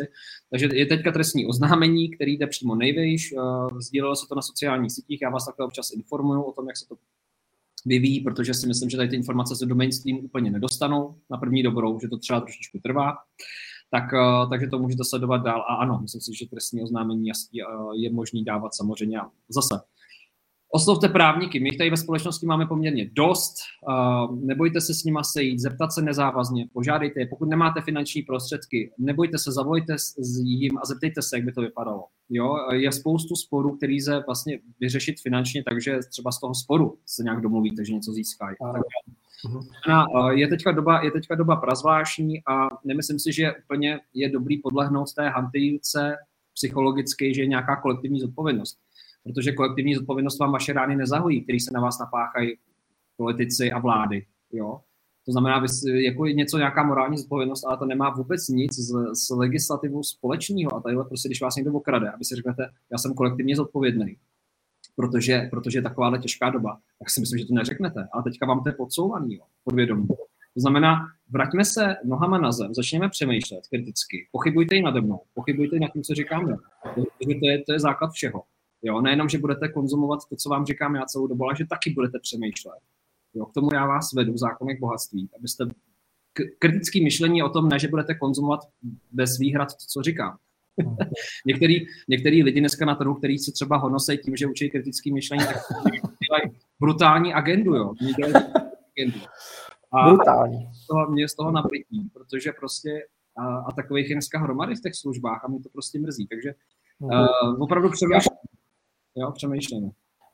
Já se nad tím podivuju. Místo, aby byla vedena kampaň vozovka k tomu, že když mi není dobře, ať zůstanu doma, ať si dám horký čaj, ať jako nechodím mezi lidi, když fakt jako, to je základ, že jako vnímat svý zdraví. Já jsem chtěl říct, já jsem šel nedávno do kina, ještě než byly tyhle šílenosti úplný. a máte test, říkám, nemám test, ale jsem zdravý. A ona, jak to víte? A říkám, protože se cítím dobře, mám kolem sebe bezva přátelé, jako cítím se dobře, psychicky mi je fajn a baví mě můj život. Jo. No ale to neznamená, že jste zdravý. Říkám, podle WHO ano. Jo. Takže opravdu je to tak jako obrovský paradox. Samozřejmě mohl by být něco, o čem něco skrytého, ale my jsme tak zblbnutí tím, že musíme jít na test, abychom se dozvěděli, jestli náhodou nejsme nemocní. Mě to úplně fascinuje tady to. No to říká hezky pan Hnízdil, jo, kterýho se chystám taky pozvat, ale on je teďka hrozně busy. Jsem se psal, ale on se říká, že to je hon na čarodějnice, že to je hon na zdravé lidi, aby prostě ty čísla jako odpovídaly. To je ten názor, který on říká, jako rezonuje podle mě v tuto chvíli se spoustou lidí a nejenom lidí, ale taky s odborníky, protože se k tomu vyjadřují kontinuálně. A no. Vraťme se znovu k tématu, protože Milane, myslím, že bychom se rozkecali. Já jenom tady byla otázka, jsem tam zahlít, když teda to dítě mám v domácím vzdělávání, jak to funguje technicky, no. Já tam rámcově odpovím. Já musím být přihlášený v nějaké škole, základce, standardní, státní.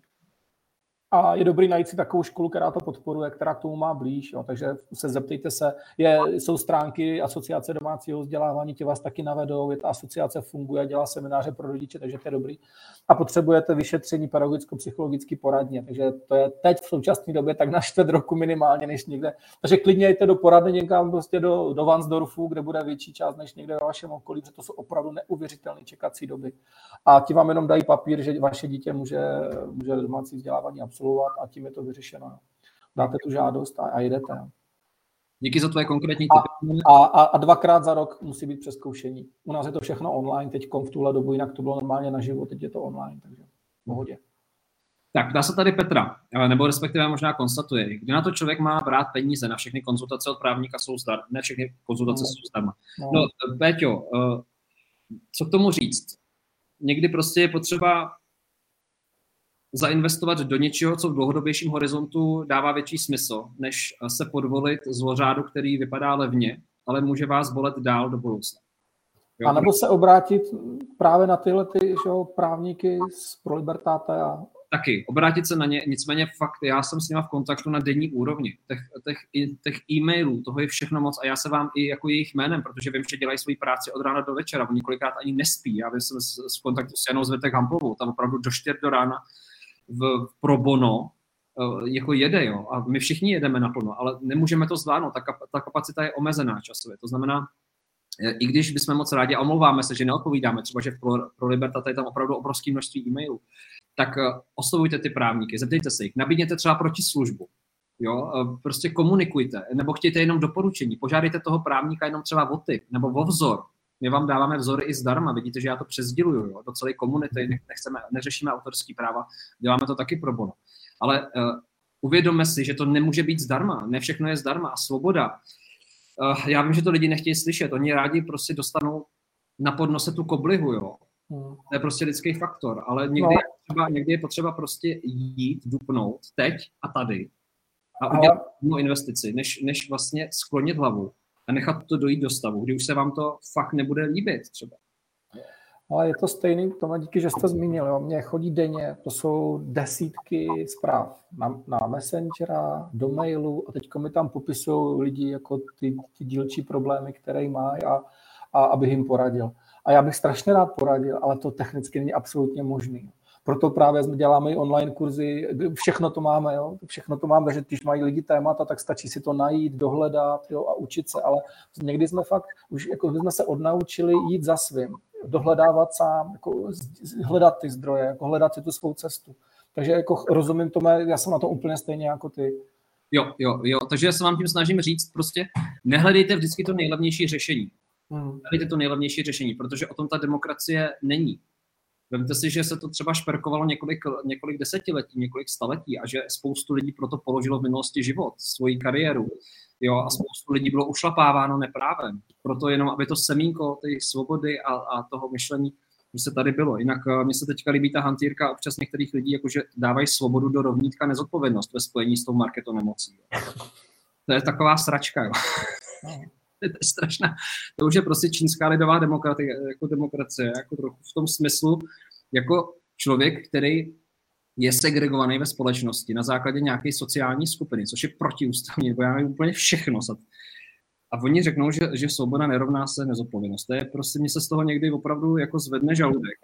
Ale já nechci být zlej na ty lidi, kteří tohle říkají. Já je chápu, já jim rozumím, protože oni chtějí jako mít klid, každý chce mít klid a chce, aby jsme se vrátili do toho pomyslného normálu. Představte si pod tím, co chcete. Ale to prostě někdy není možné. A ta snaha se vrátit do normálu vás může stát svobodu. Protože vy povolíte něco, co byste běžně nepovolili. Přemýšlejte, viděte. Prostě já vám řeknu příklad na sobě, abych vás inspiroval. Já prostě nedělám biznis. Já jsem prostě všechny online programy mám zrušený. Já prostě to, co mám na webu, jsou knížky. Dávám tam ještě knížky za poštovní, protože prostě chci, abyste přemýšleli, abyste prostě měli nějaký impuls, inspirovali se. Ale jako opravdu od rána do večera jsem v kontaktu s Pro Libertate s dalšíma a řešíme to, protože já vnímám tohoto společnost jako důležitý prvek a mám rád Českou republiku, mám rád naší zemi. Nechci někde být v exilu, jo, cestovat po těch zemích, kde tam prostě vůbec nemají za sebou historii, kterou my máme. Máme zkušenosti, které nevyužíváme v tuhletu chvíli. A nelíbí se mi to, takže se nebojím ozvat. Ale vy musíte dělat to sami. Bude vás to něco stát. Není to zdarma. Žádná demokracie není zdarma, svoboda nepřichází v koblihách. No, to je pěkný příměr. Tak jestli chceš něco doplnit, Milane. Ne, já pořád se budu vracet, protože původně že jsme si povídali o dětech a tady byla, jenom jsem viděl otázku, jak to udělat, aby jsme si udrželi pohodu, když tohle všechno vnímáme. Jo. A to je právě velmi důležité, je řada nástrojů, jo, který se člověk může naučit. Je velký paradox, je zase jenom za mě, Tome. Jo. Jak pracovat s tělem, tak to najdeš kdekoliv. Podívej se kamkoliv na YouTube, máš tolik tréninků zdarma, jako jak cvičit, břišáky, zhubnutí a jídlo a tak dále. Ale je obrovsky málo programů, kde by člověka naučil, jak pracovat se sebou. Já si snad říkám, že to je záměr, že člověk, který má v sobě pohodu, tak není manipulovatelný. Ale jenom říkám, jsou naprosto stejné techniky, jak se dostat do klidu, i když se mi nedaří. Já jsem 3krát v životě zkrachoval, úplně jako na nule. Já jsem spal u kámoše na půdě, protože jsem neměl ani korunu. A každému doporučuji aspoň jednou v životě zkrachovat. Je to tak osvěžující, osvobozující. Jo, přišel jsem v období, kde jsem nemohl vidět svého syna. Jo. 4 roku jsem ho neviděl. A je to tak krásný přijít o tu možnost jako ztratit smysl života, který máte. Protože tohle jsou věci, které vás posunou. A přestáváte se bát a jsou vyloženě jako techniky, nástroje, jak se učit zbavit se strachu. Jak strachu z toho, co by se mohlo stát. Je přirozený bát se, když proti vám stojí velký dobrman na cení zuby, to je normální, ale bát se z toho, co bude za rok, za 2, za 3. Tohle to nás zabíjí. My musíme vnímat, co se může stát, dělat proto aktivní kroky, ale nebát se. Protože strach je to, co nás právě drží v rouškách a v tomhletom všem. Souhlasím s tebou, strach je malá smrt. Strach je malá smrt. Jinak se moc milí, píšete nám tady komentáře i samozřejmě svoje názory, my vám za to děkujeme, i třeba kolikrát máte jinačí názory, je to super. A ptáte se třeba na to, jestli máme nějaký kurzy. Milane, ty máš kurzy na dovychovat, takže můžete mrknout tam, online kurzy, pokud se rádi vzděláváte online. Já jsem vám dal i odkaz nahoru, pokud vás zajímá marketing, chcete nějakou zvýšit svoji marketingovou gramotnost v té době, ať už jste živnostníci, podnikatelé nebo zaměstnanci, je tam velký výběr asi 10 malých prostě návodů, videonávodů ode mě. A dal jsem vám tam ještě takový slevový klíč pro jako vás jako fanoušky, kteří sledujete. Takže pokud máte zájem, mrkněte na to, vyberte si a použijte hlavně ten klíč, abyste ještě měli něco do kapsy, bude se to hodit. Jo. No, my na stránce dovychovat, možná nás sledujete, tak my se zaměřujeme právě na vztahy v rodině. Jsou tam dílčí kurzy, jak řešit ty problémy s dětma, jak řešit problémy ve vztazích a jak právě pracovat se svými tématy, abych jako rodič dokázal udržet pohodu. No, to je takové jako základní věci, kterými my se zabýváme. Super, tak jo, takže to bychom měli, takže můžete si to najít, máte všechny informace od nás. A já tady hledám další otázky. Vy tady píšete mnoho jako konstatování a komentářů, je to fajn, já se tady tím jenom trošku prohrávnu. Milane, ještě mě řekni, než tady najdu nějakou otázku od našeho kroužku a ty, co nás sledují. Hele, jedna věc, která mě vrtá osobně hlavou. Ty jsi říkal, že teďka dost možná pěstujeme podvědomí dětí nějakou určitou servilitu. Protože prostě budou dělat to, co se jim řekne. Myslíš si, že může nějakým způsobem rodič a jakým způsobem rodič právě rozvíjet to kritický, to jako, aby ta servilita trošku... No, svým příkladem, vzorem, jo, tím, jaký je on, jo, že se z toho že se z toho nepodělá ten rodič, jo? Že dokáže přijmout nějaké věci, ale že se z toho nepodělá, že má zdravý pohled, jo? Ale hlavně, že udržuje v životě nadhled. Ten nadhled za mě je to nejdůležitější, co můžeme v životě mít, protože se můžeme dostat do situací, které fakt jsou těžce řešitelné, do velkého tlaku, ale udržet si nadhled je to vítězství. A když tohleto dítě vnímá a pozoruje, automaticky se stává stejným takovým rebelem. Ale můj taťka byl obrovský rebel, já jsem s ním trávil hodně času jako malej. Jo, šil do komunistů úplně strašně, jo, to byl takový rebelant. A když se to otočilo, tak šel zase do těch, co se tady. Jo. Takže vlastně celoživotní rebel, já jsem v tom vyrůstal a svým způsobem jsem rebel po něm, ale myslím si, že ne tak vyhraněný, jako byl on. Jo. A vidím to na svým synovi, že už začíná být zase takovej milej rebel, jo, že si umí říct svoje, že se nenechá vtáhnout do něčeho, co mu není vlastní, jo, co se mu nezdá. A to je to. Když ten rodič je prostě zkroucený, vystrašený, akorát doma nadává, tak tomu dítěti moc nepředá. Když navíc ještě to dítě tomu rodiči nedůvěřuje, tak a priori se snaží chovat jinak než ten rodič. Jo? A to je problém, to, co já vnímám. Proto ty se zaměřuješ na věci, jak dostat věci ven. Já tomu vůbec nerozumím, marketingu vůbec, já jsem úplně jako mimoň, já jsem rád, že pošlu e-mail, ale já se zabývám tím, jak udržet pohodu doma, jo, a jak vytvořit takový zázemí, aby z té rodiny prostě v těch 16, 17, 18 vyplulo zralej, zdravej, sebevědomý člověk, který je schopen už vnímat ten život a prostě v něm jako kvalitně žít. No. Tak, díky moc. Mílo, máme tady Renatu Dočekalovou. Může každý rodič mít děti doma? Jak se na to bude dívat sociálka? Ptá se Renča. Sociálka s tím nemá vůbec problém. To je normálně zákonná možnost, jak vychovávat svý dítě.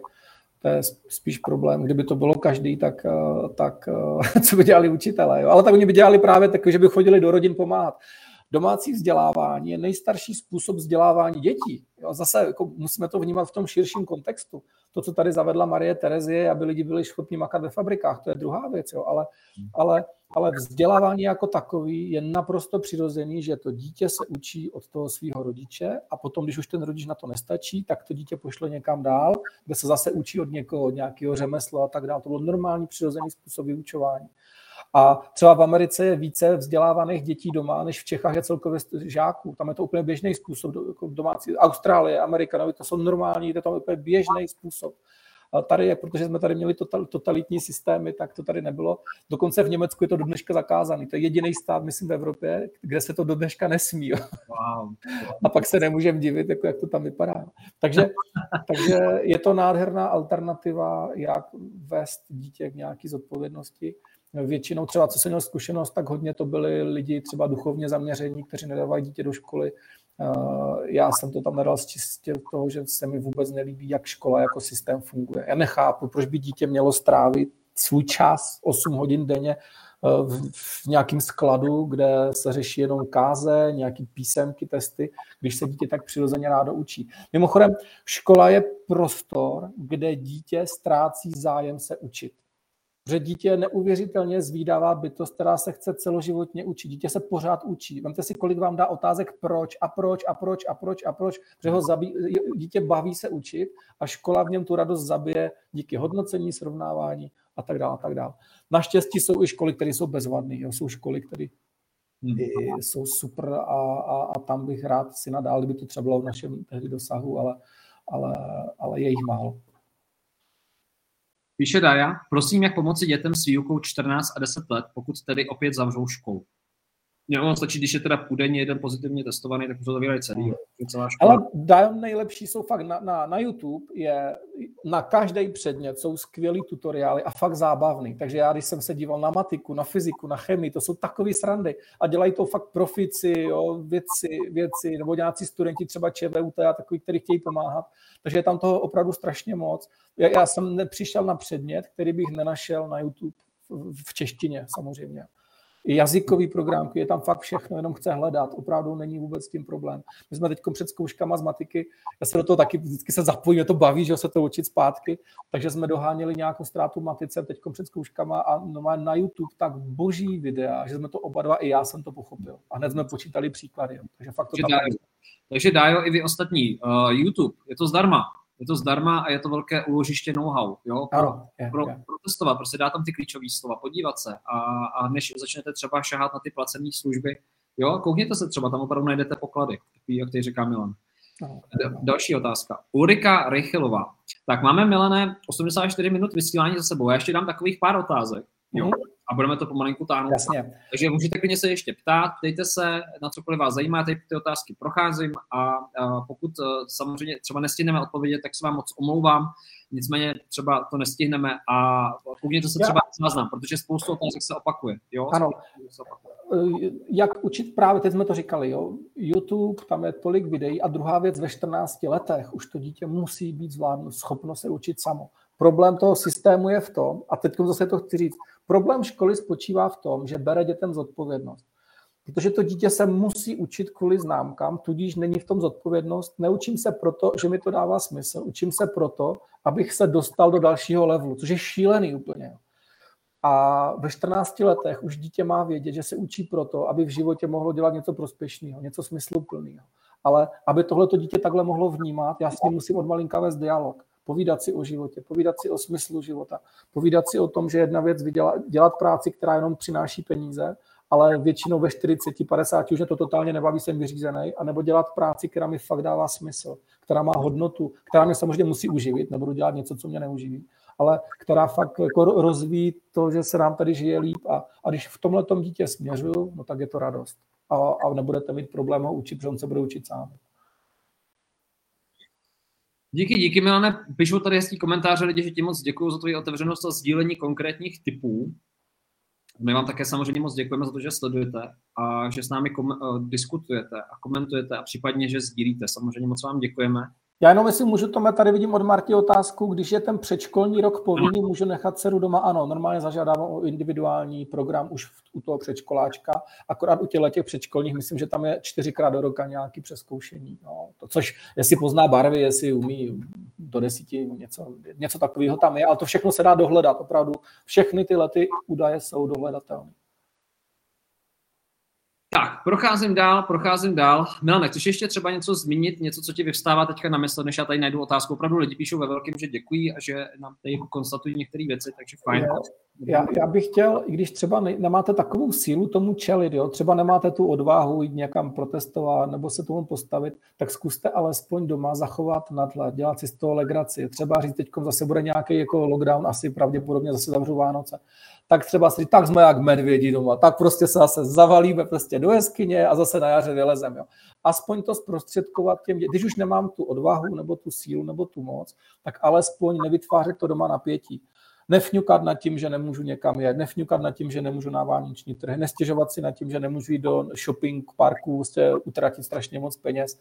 Prostě umět se na to povznést a když už nemám tu sílu tomu čelit, tak alespoň vytvořit doma takový zázemí, aby jsme to tam fakt doma zvládli, aby jsme se tomu zasmáli, abychom to pozorovali a na jaru zase být do přírody a zase se radovat ze života, že můžeme volně dýchat na venkovním vzduchu. Jo. Tak zkuste aspoň tak těm, kteří třeba nemají tu sílu. Tak, tady je otázka. German Jana. Jakou konkrétní techniku doporučujete na zbavení se strachu?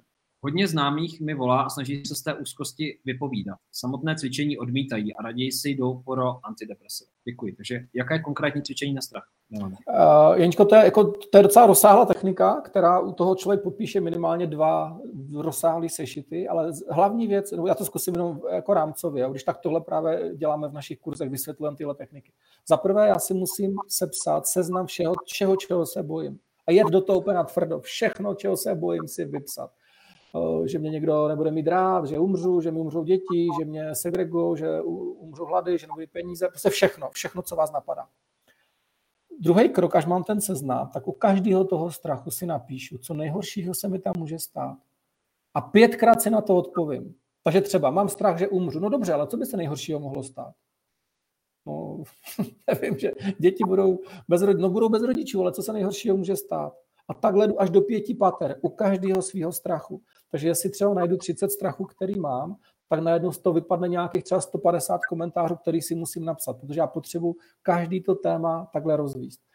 Až se tímhletím prokřoupu a všechno to takhle vypíšu, tak jdu do dalšího levelu a podívám se na to, co by mi to mohlo přinést, kdyby se stalo to, čeho se bojím. v čem by mi to mohlo prospět, jakou zkušenost bych díky tomu získal, kam by mě to mohlo posunout. A najednou úplně otočím optiku svého vnímání a zjistím, že spousta těch bolavých věcí, kterých se bojím, mi můžou přinést zkušenost, lepší pochopení situace, větší lidskost třeba do života, větší empatii, vnímání, jo, víc času třeba a tak dále. No a to je třetí krok. A čtvrtý krok, podívám se na to, co já mám ve svých rukou, aby se nestalo to, čeho se bojím. Co já osobně ve svém okolí, ve své komunitě můžu udělat proto, aby mě to nepostihlo. A tohleto čtvrtá část je důležitá z toho důvodu, abych buď to s pokorou přijal to, co ovlivnit nemůžu, a abych zaměřil pozornost na ty malé věci, které dělat můžu. A v tomhletom být aktivní. Takže vlastně, když si takhle projdete tenhle ten celý seznam, tak se vám nádherně urovnají myšlenky, uvědomíte si souvislosti a hlavně se začnete zaměřovat pouze na věci, které pro vás mají smysl a přestanete řešit kraviny, které neovlivníte. Zabývat se tím, co zase řekli v televizi, já to vůbec nesleduju, tady tyhle věci nesleduju, protože já dělám dílčí věci pro to, aby se mi a mé komunitě a kamarádům žilo líp. Jo, a to mě naplňuje fakt radostí, proto mě i v tomhletý době fakt mám radost ze života, baví mě ten život a jsem strašně rád, že se můžu zapojit do takových projektů, abych fakt otvíral lidem oči, že si to nemůžeme nechat líbit, v čem tady žijeme. Takže tak. Jo, v tom jsme zajedno. Však to víme, taky někdy. Někdo mi nedávno psal, jestli někdy odpočívám. Jinak tady je pěkný koment, že je řada učitelů, který právě se tomu nepodřídili a opravdu... Miluše Vávrová, že jo? Ano, Milušku, děkujem za to. A chtějí učit, jo, takže můžete se fakt obrátit i na takový učitele. Jo, já jsem třeba, sledovali jste možná loni, že jo, když zrušili to ředitele ze Semil, že jo, vyhodili, protože se k tomu stavil taky samozřejmě hezky, zdravě, tak ten už má taky vlastní školu a snaží se to dělat jinak. Jo. Takže opravdu naštěstí tyhle ty komunity vznikají a je to super, že vznikají. No. Ještě bych chtěl říct tomu jenom jednu věc. Když člověk je tak jako sám v tom svým domácím kurníčku, tak má takový ten pocit, že je to všechno úplně v prdeli, ale když najednou otevřete oči a zjistíte, že je spousta organizací, které jako s tím bojují, které se snaží tomu čelit, tak to vám může dát zase trošku toho klidu, že se můžete někam zapojit a dělat něco prospěšného. Jo? A aspoň něco pro to udělat. Přesně jak to tady píše Miluše, jo? Že... Někteří učitelé právě z toho důvodu, že jsou naočkovaní, tak odešli a učí. Takže můžete oslovovat další, vyhledávat, jo. A je to takový, no hele, někdy si říkám, kde ten čas na to všechno brát, viď? Já myslím, že to si říkají i lidi, protože den má 24 hodin denně a ono to je fakt síla. Protože... A opravdu a nezapomínat na čas strávený jenom s dětma. Vypnout telefon, nic neřešit, věnovat se tomu, co baví děti, jo, smát se společně, pustit si nějaký film, seriál, ale zažít to spolu, komunikovat o tom příběhu. Na tohle to fakt nezapomínat. Přes obrovské množství starostí, které máme, pořád jsme rodiče, kteří jsou zodpovědní za svý děti. A když už to byla vaše volba, že ty děti máte, tak je tím prostě dětstvím musíte provést. Nemůžete to hodit na školu a na tyhle ty věci. Je to prostě vaše neodiskutovatelná role. Tak Milane, já si myslím, že to je krásná myšlenka na závěr našeho rozhovoru. A ještě ti dám prostor, aby si třeba vyslal něco pro to vnitřní bohatství lidí, co máš třeba na srdci. A než tak uděláš, než to promyslíš, tak já tady chci jenom zopakovat některé věci, protože máte další zájem a další otázky. Pokud chcete najít Milana, tak určitě navštivte dovychovat.cz, podívejte se, jsou tam také online kurzy, Milan je velmi vytížený. Takže můžete navštívit. Druhá věc je, chodíme teďka hodně e-mailů od vás ohledně, že chcete konzultace, pomoci s marketingem, poradit. Tak jsem pro vás také připravil pár návodů na web www.zákonybohatství.cz. Je tam takových 10 nejstěžejnějších a nejklíčovějších. Jo, takže pokud chcete zvýšit svoji marketingovou gramotnost a chcete prostě používat věci smysluplně, prospěšným způsobem, tak se podívejte, dal jsem vám odkaz nahoru na toto vysílání a protože to je taková novinka, já jsem teda to připravoval asi 2 měsíce, já jsem nebyl schopný se k tomu dokopat. Tak já jsem vám tam ještě aktivoval slevový klíč pro vás jako pro fanoušky, kteří takhle věrně sledujete a jste tady s námi, takže skopírujte si slevový klíč, jakmile si třeba některý z těch videonávodů oblíbíte, jsou opravdu k věci, tak ho tam nezapomeňte vložit, protože vám to sníží ještě o 10%. Takže to je samozřejmě teďka na vás, pokud to vnímáte, je to dobrá cesta, jak se můžete vzdělávat se mnou na dálku. A Mílo, pojď nám říct něco k závěru. Co ty bys si rád vyslal? Já bych vyslala, nebudu nic přemýšlet, prostě zaměřme se na to, co máme ve svých rukou a můžeme posouvat. Jo, to je důležité. Někdo může posunout to, co se děje v rodině, někdo může posunout to, co se děje ve vašem domě, někdo může posunout, co se děje ve vaší obci a někdo, co se děje ve státě. Každý máme jiné možnosti, jiné zkušenosti. Ale na tohle to se zaměřit. Ne na toho, kdo mi kdy ublížil nebo kdo mě nasral včera v obchodňáku. To fakt zkuste úplně pustit. Ten život je strašně krátký na to, abychom si mohli dovolit být nazlobení, naštvaní a ve stresu. Mějte se krásně a třeba zase někdy. Tak jo, Milane, já ti moc děkuju za tvůj čas, protože to děláme všechno pro bono v tom čase, který ještě tam jako zbývá. Tak ti chci samozřejmě moc poděkovat, pokračuj dál se svojí prací a vám ostatním chci také nesmírně poděkovat. Nedělo by se to bez vás. Nedělo by se to bez vás. Nesmírně si toho vážím. A chystám pro vás další rozhovory. V pátek vysíláme s Tomášem Mílznem, s právníkem, se zakladatelem Pro Libertate. Také se těšíme na vaše otázky. A chystám další osoby, Janu Zwyrtek-Hamplovou a další. Někoho z osobního rozvoje přemýšlím. Pokud chcete nějaké osobnosti vy sami, prosím, přidejte se do uzavřené skupiny na Facebooku Zákony bohatství, kde dávám prostor vám, abyste mi řekli, čí hlas chcete slyšet. Dávám prostor outsiderům, vizionářům a lidem, kteří kolikrát nemají prostor v masmédiích, protože tam teďka jdou koncept. Takže koncept se snažíme trochu jako ukazovat z trochu jiného hlediska. Můžu ještě to jenom jedinou věc. My teď zrovna máme takový krásný kurz táta s velkým T, tak pokud nás sledují nějací tatínkové, tak se na to podívejte. Jo, je to na stránkách dovychovat.cz a je to kurz přímo pro tatínky, aby pochopili, jak klíčovou roli mají ve výchově dětí, protože to, co nám tady chybí, jsou funkční tátové, kteří se věnují svým dětem. Mějte se moc hezky. Mějte se krásný, bohatý večer. Čau. Příští vysílání se na vás těším. Děkuji vám za poslech. Pevně věřím, že vás podcast inspiroval. Budu zároveň vděčný za každou zpětnou vazbu a samozřejmě případné sdílení podcastu dál. Jo, a nezapomeňte si vyzvednout svůj dárek na www.zákonybohatství.cz. Je tam pro vás kniha v akci.